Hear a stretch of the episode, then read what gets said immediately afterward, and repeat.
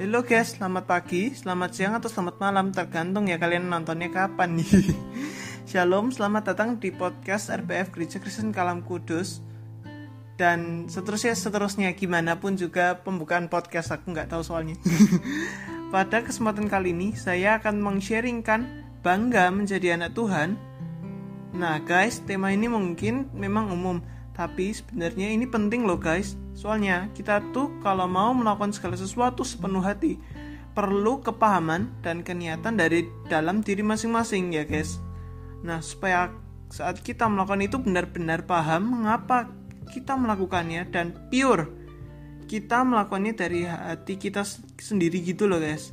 Nah dalam hal ini kita perlu paham mengapa kita mesti menjadi bangga menjadi anak Tuhan. Kalau enggak, bagaimana kita bisa mengasihi Tuhan ya kan?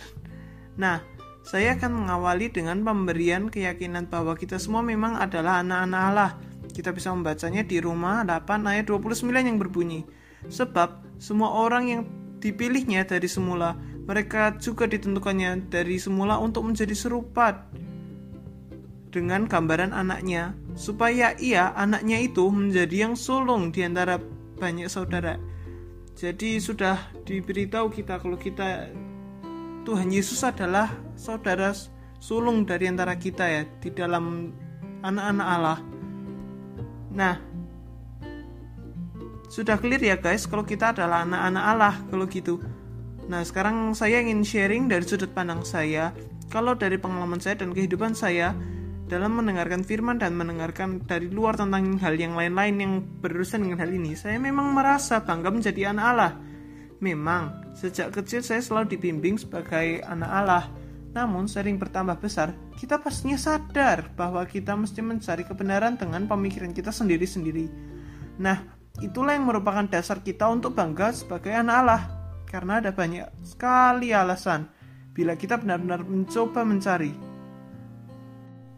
Coba kita ambil salah satu contoh. Tuhan Yesus benar-benar membuktikan dirinya sebagai anak Allah loh.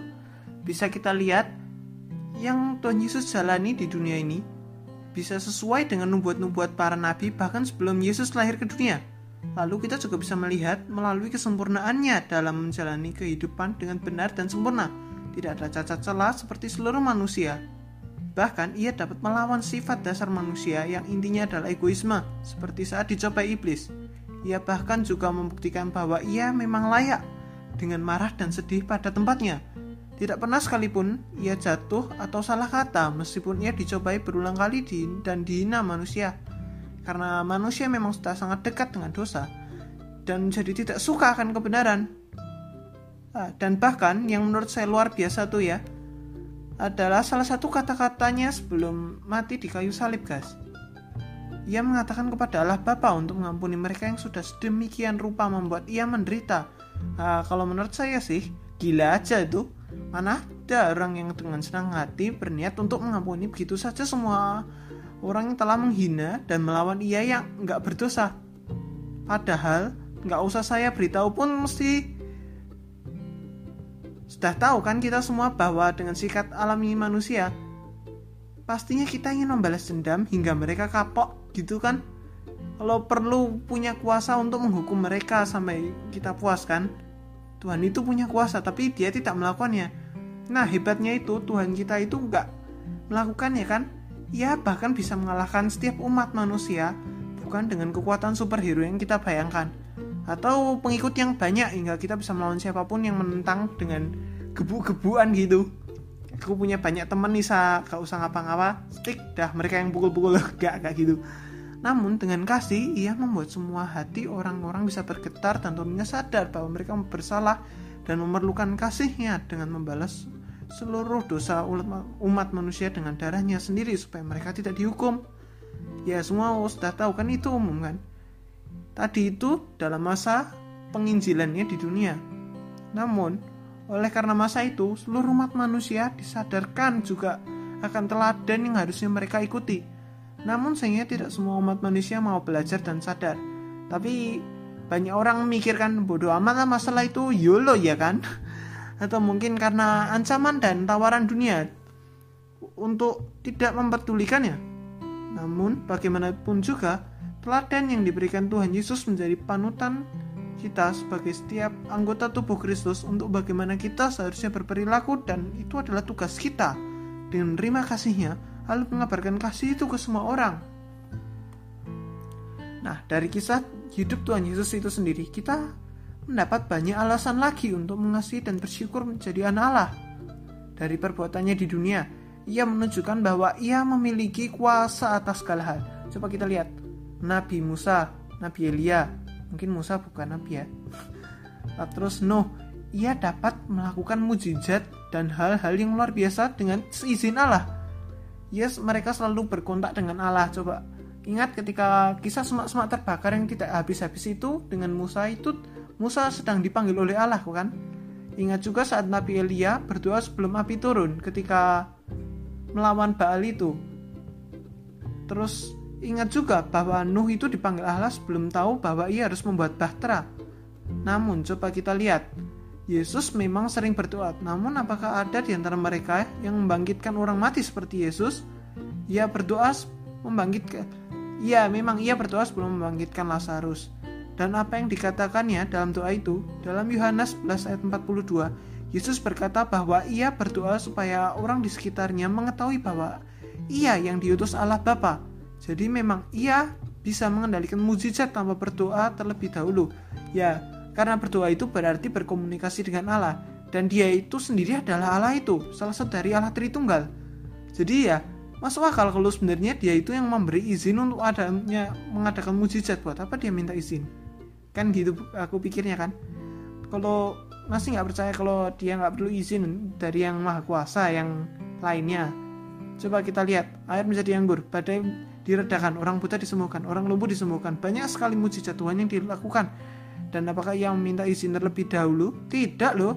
Lah dia yang maha kuasa itu sendiri kan yang memberi izin kepada nabi-nabi untuk mengadakan mujizat. Buat apa ia memerlukan izin? Nah, keren kan Tuhan kita itu bisa seperti itu. Layak sih memang kita layak banget bersyukur diangkat jadi anak Allah dan dianggap saudara loh dengan Tuhan Yesus yang memiliki kuasa seperti itu. Ya, namun menurutku itu bukan yang terpenting ya guys ya. Memang mujizat itu penting, terutama untuk menyatakan kebenaran bahwa ia adalah Allah. Namun sebenarnya yang paling patut buat kita bangga menjadi anak Allah adalah kasihnya yang gitu besar. Ya well, aku asumsikan kalian sudah pernah mendengar banyak kisah entah dari KTP, gereja, sekolah, atau semacamnya ya guys ya. Kita semua sendiri sudah tahu bagaimana Tuhan begitu mengasihi kita.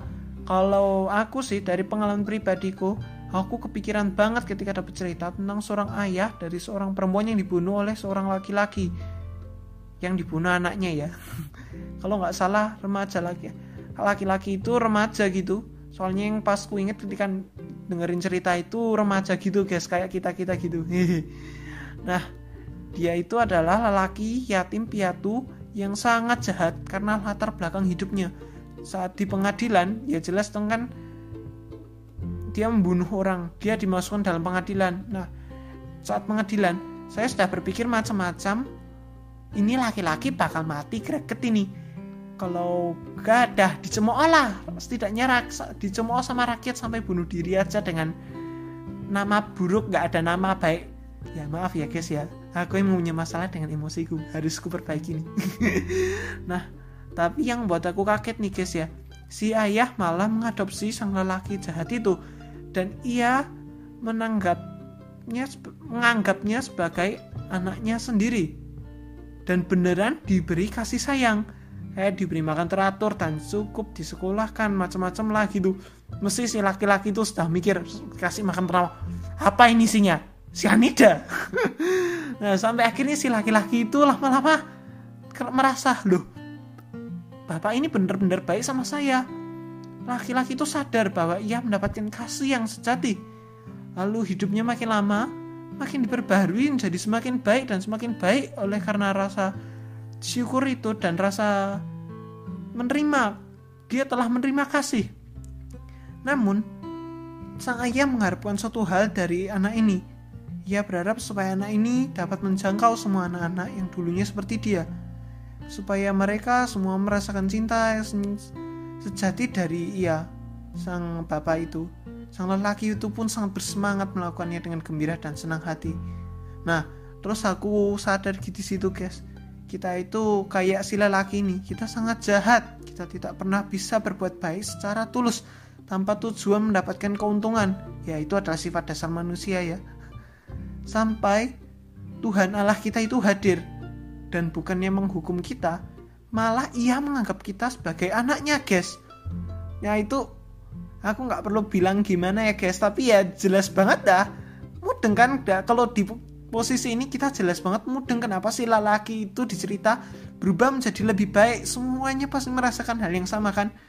Nah guys tapi ini yang merupakan poin penting. Kita sering tidak sadar di mana posisi kita guys?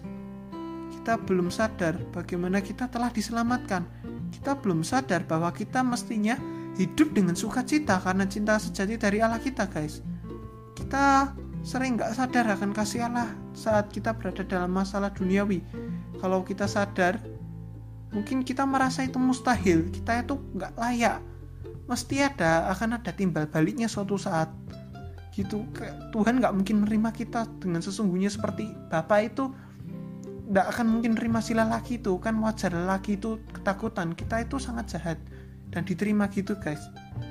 Ya mungkin di cerita itu ada kelanjutannya. Aku nggak tahu. Mungkin sang lelaki juga bisa merupakan kebaikan ayahnya yang mengadopsinya.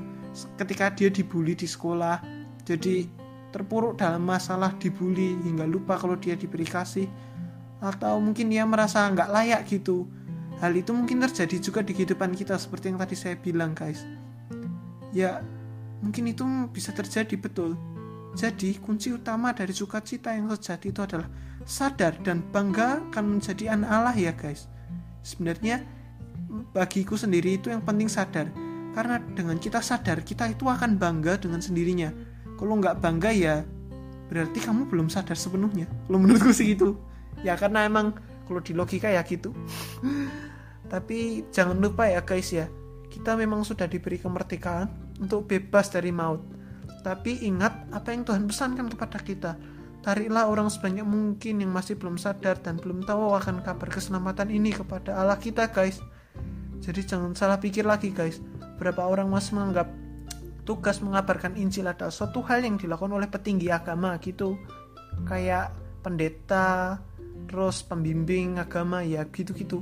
Atau bahkan ada yang berpikir tidak mengabarkan Injil maka nggak akan diselamatkan ya itu emang tugas dari yang diberikan oleh Tuhan ya tapi itu salah ya guys ya dan menurutku itu harusnya nggak mungkin terjadi karena kita itu sudah diselamatkan nah karena kita sudah merasakan cinta kasih hal yang begitu hebat maka jiwa kita yang akan terdorong untuk melakukan hal baik hal baik dan mengabarkan Injil gitu. Jadi sebenarnya bukan sebuah perintah tapi itu adalah bentuk rasa syukur kita gitu guys.